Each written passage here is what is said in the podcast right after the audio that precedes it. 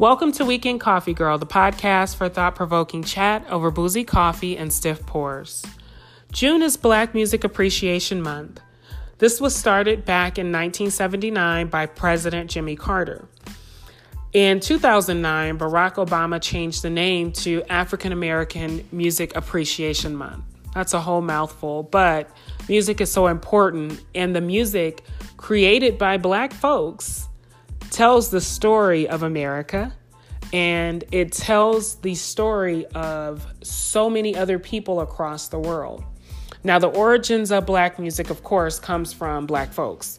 And I say it that way because when I think of black people, I think of people who live outside of the United States. So I want to be very careful and say it that way.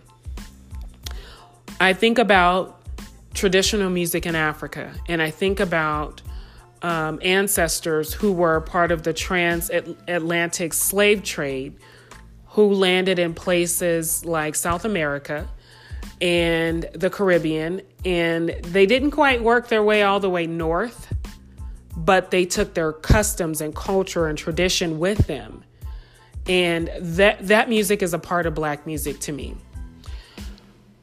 I am a music lover. I have always been a music lover since I was a little kid. And it is something that has always saved my life in one way or another. And I always say that music is my soul food, music is my therapy, and music helps me figure out. I'm very ambivalent. and sometimes hearing something in a song helps me make a decision. Um, and for that, I'm always grateful for the impact that music has on my soul and my psyche. I want to talk about three things on this series. I want to talk about songwriters, composers, and artists who have never gotten their just due. It is very easy to talk about your favorite singer and your favorite song, but do you ever consider the work that the composer puts into your favorite song?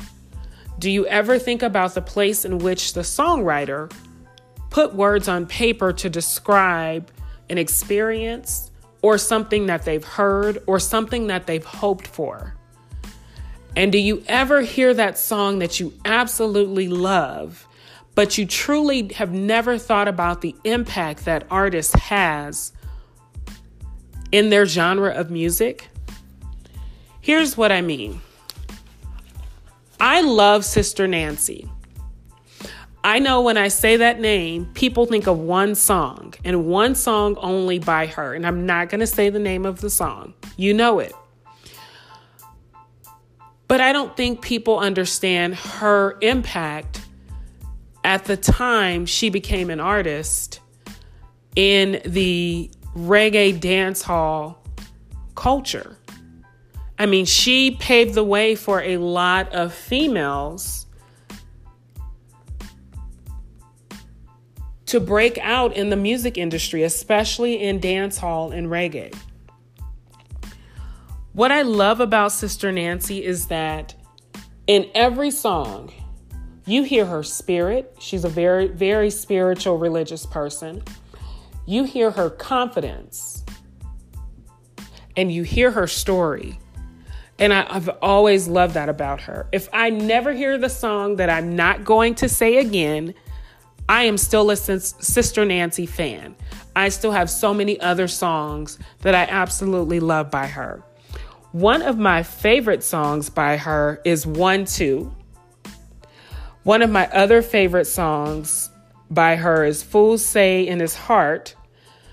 I love Mama is Coming, Ram Dance Daughter, Roof Over Me Head, and my favorite, favorite, favorite, favorite Sister Nancy song is Ain't No Stopping Nancy. That's my shit right there. I love that song because it says to me, I am a woman. I'm coming into this genre of music. I'm letting you know that I have equal skills and abilities as my male counterparts. I can rock this microphone. I can rock the crowd and I know exactly what I'm doing at all times. And that's what I love about the tone of her music. She absolutely paved the way for other uh, female artists, and I would say any everyone from Lady Saw to Macadamia to Lady G, Shelly Thunder, Carla Marshall, Lorna G, Lady English, they all came after her. And I feel like she paved the way. But if you understand Jamaican culture and you understand that it's a very masculine culture and that she was going against some of the you know, she's she was going against other artists at that time and making her way, then you appreciate her impact on the culture. Sister Nancy, um, in several articles, has always said that she credits her older brother for her love of music. What's interesting about the two of them is that her album, first album, came out years before his. But she credits her brother with her love of music. The other thing I love about Sister Nancy is that when she took a break from music, she came to the States she worked as a banker, and I think, I'm pretty sure she's retired now from banking, but she had more than one thing that she enjoyed doing. And I think that that's okay to explore for a lot of people. Like, I have more than one thing that I enjoy doing. And it's always good when you have one thing that you enjoy doing that pays the bills or puts you in a place where you can branch out and try something else. So if you've never heard any songs by Sister Nancy, other than the song that I won't mention, here's what I want you to do. She has three albums. The first one is called One Two. The second one is called The Yellow, the Purple, and the Nancy.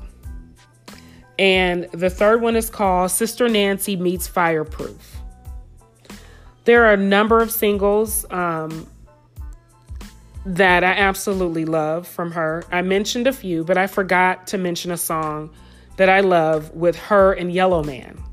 It's called King and Queen. It came out in like 80, 81 or so. It may have may may have even been 82, not sure.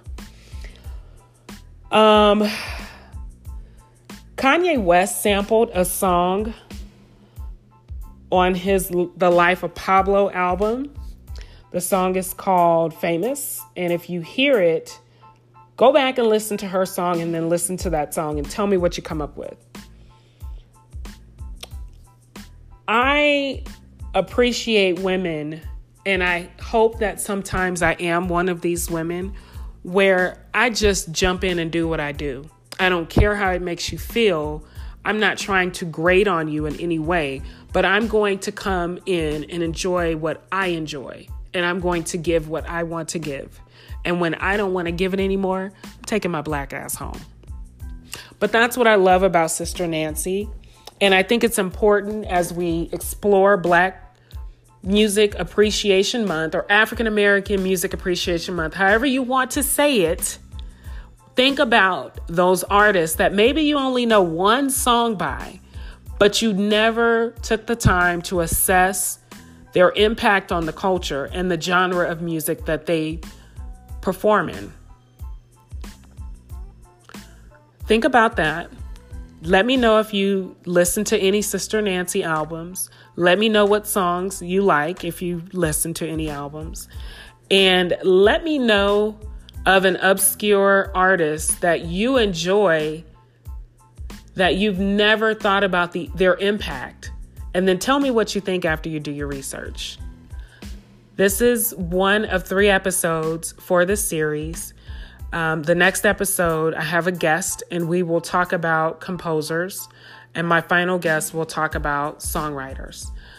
Thank you for joining me on Weekend Coffee Girl.